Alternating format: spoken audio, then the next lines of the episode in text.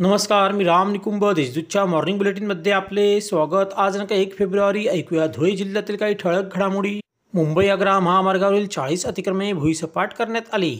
Police बंदोबस्तामुळे कोणत्याही वादविवादांशिवाय अतिक्रमण काढणे शक्य झाले. अतिक्रमण काढल्याने महामार्गाने मोकळा श्वास घेतला. याच महामार्गावर एस पी केम शैक्षणिक संकुल देखील आहे.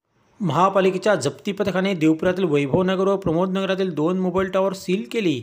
वारंवार नोटिसा बजावणे दोघा टॉवर धारकांनी एकोणचाळीस लाखांची थकबाकी न भरल्याने ही कारवाई करण्यात आली. दरम्यान सत्तर मोबाईल टॉवर धारकांनी कर थकवल्याने मनपाने त्यांना नोटीस बजावल्या आहेत. त्यानंतरही कर न भरल्यास टॉवर सील करण्याची कारवाई केली जात आहे. दोंडाईच्या पोलिसांनी मालेगाव येथील बेपत्ता झालेल्या तरुणास कुटुंबियांच्या स्वाधीन केली.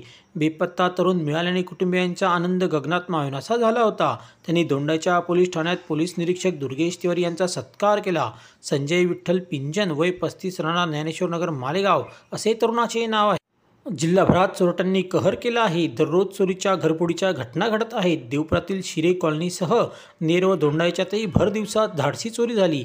त्यात चोरट्यांनी रोकडसह एकूण तीन लाखांचा मुद्देमाल लंपास केला. या प्रकरणी संबंधित पोलिसात गुन्हे दाखल करण्यात आले आहेत. कृषी कार्यालय कृषी विज्ञान केंद्र यांच्या संयुक्त विद्यमाने आंतरराष्ट्रीय पौष्टिक तृणधान्य वर्षानिमित्त जिल्हास्तरीय कार्यशाळा घेण्यात आली. या कार्यशाळेत जिल्ह्यातील तृणधान्य पिकाखालील क्षेत्रात वाढ करणे उत्पादन तसेच त्यावर आधारित प्रक्रिया उद्योगाबाबत शेतकऱ्यांना मार्गदर्शन करण्यात आले. शिरपूर तालुक्यातील खंबाळे येथील लाचखोर तलाठीवर गुन्हा दाखल करण्यात आला आहे. त्यांनी शेत जमिनीच्या सातबारा उतारावर वारस लावण्यासाठी सहा हजारांच्या लाचेची मागणी केली होती. परंतु लाच स्वीकारतेवेळी कारवाईचा संशय आल्याने ते कारमध्ये बसून पसार झाले होते. मंगळवारी त्यांना ताब्यात घेण्यात आले.